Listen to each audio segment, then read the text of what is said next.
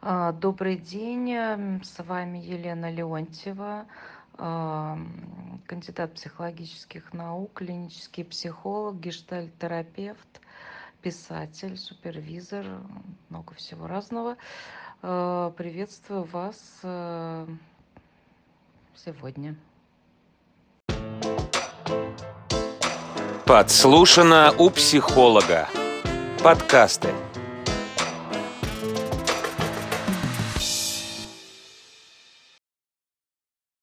Почему вы в своих постах и эфирах э, часто говорите, что а, идея вот э, счастливости, что мы все непременно должны быть счастливы в своем супружестве и материнстве, она является токсической.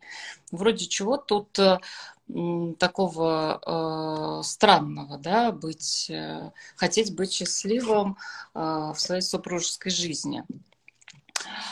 А, а вот на самом деле есть э, непосредственно связано с теорией привязанности, да, потому что получается такой интересный процесс. С одной стороны, мы все время выявляем какие-то сложности психологические на пути к тому, чтобы быть счастливыми. С другой стороны, требуем от себя и друг от друга, да, чтобы, в общем, находиться в каком-то вот таком удовлетворительном состоянии. А по факту, в общем, количество обращение к психологам только растет э, с жалобами на то, что, в общем, состояние людей далеко от, в общем, прям, скажем, ощущения счастливости, или оно, ну, какое-то такое достаточно кратковременное, да. Вот, вот э, как бы такая затравка, мне кажется, знаешь, э, действительно есть такое какое-то не противоречие, но такая амбивалентность некоторая, да, мы все время ищем дефекты, диагностируем какие-то у себя сложности, с другой стороны говорим, но несмотря на это, вы, ребятушки, должны быть все счастливы во всех своих, значит, э, проявлениях отношений. А если вы несчастливы, ну, значит, это какая-то проблема, ну, такая в стиле Лобковского, да, значит, вам надо куда-то убежать э, срочно, вот, прибежать куда-то в другое место.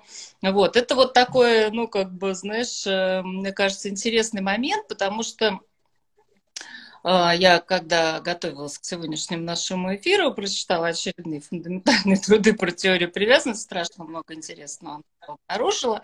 И в частности, вот такая фраза мне очень понравилась, что привязанность это сначала потребность, ну да, у всех людей, да, чисто биологическая потребность, но э, потом это становится способностью, которая развивается не у всех и развивается в разной степени. В общем-то, мы много чего делаем для того, чтобы она развивалась. Э, на мой взгляд, большинство, в общем-то, психотерапии направлено на то, чтобы наши близкие отношения, отношения привязанности были более ну, развитыми, да, чтобы мы учились делать какие-то вещи, которые мы не умеем, э, то, что нам досталось по наследству в семейных системах.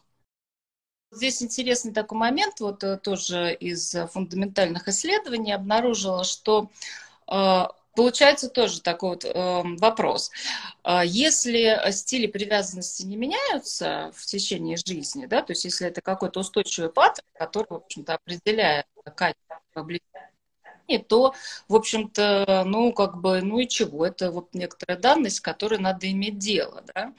И э, огромное количество исследований, в общем, говорит, что да, нет, на самом деле не меняется. Вот, э, в частности, авторы приводят такие сведения, что 70% э, взрослых людей показывают э, тревожный тип привязанности, он является очень устойчивым как ни странно, да, вот такое вот тревожное, оно самое устойчивое. Да?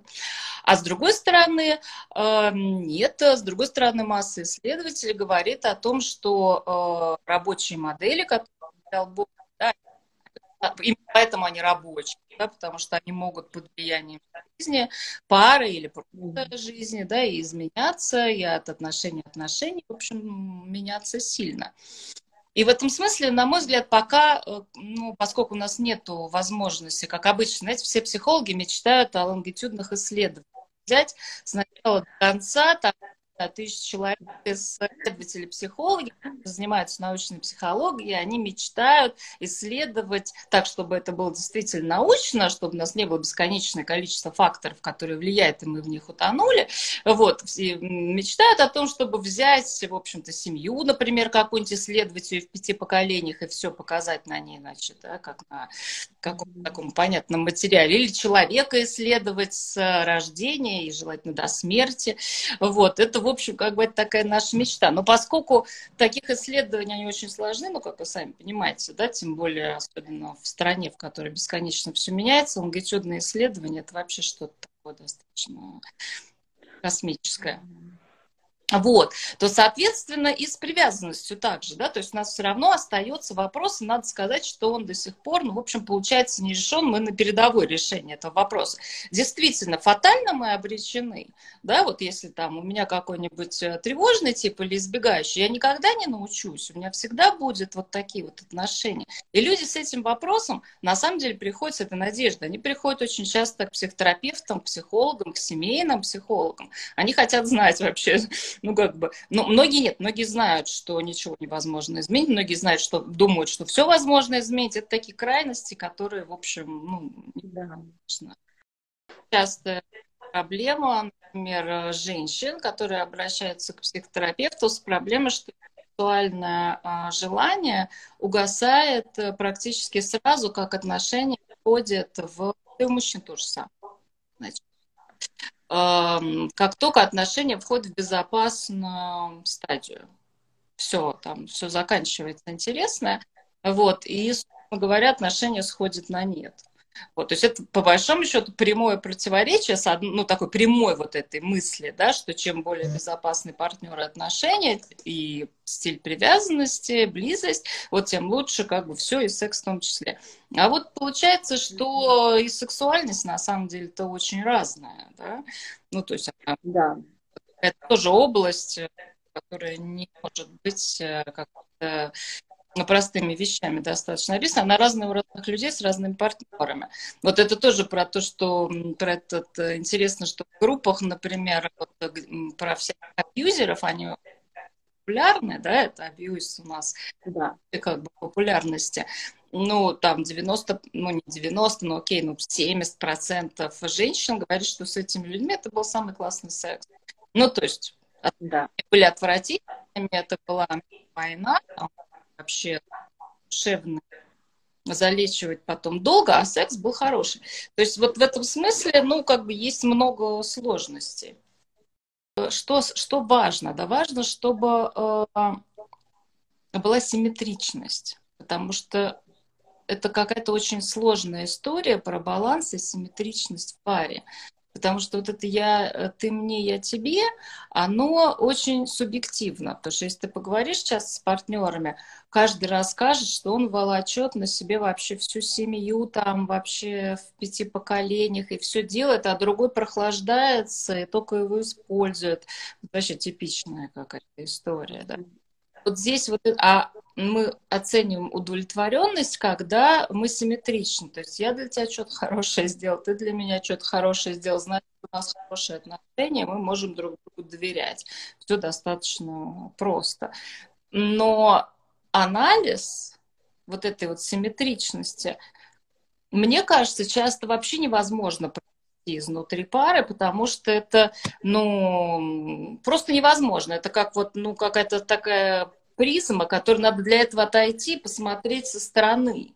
Вот это терапевт может сделать, оценить вот эту симметричность, да, потому что изнутри это торговля все время, да. Нет, да. я вот нет, а вот тогда помнишь, а вот тогда ты помнишь, и это как бы все перекрывает. И вот это вот, эм, на мой взгляд, вот это вот эм, как бы сложность этого анализа, она не, да, не, не, не делает возможным да, признание часто в симметрии в паре.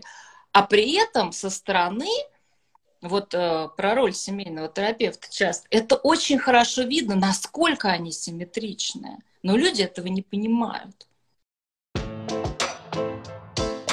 Подслушано у психолога. Подкасты.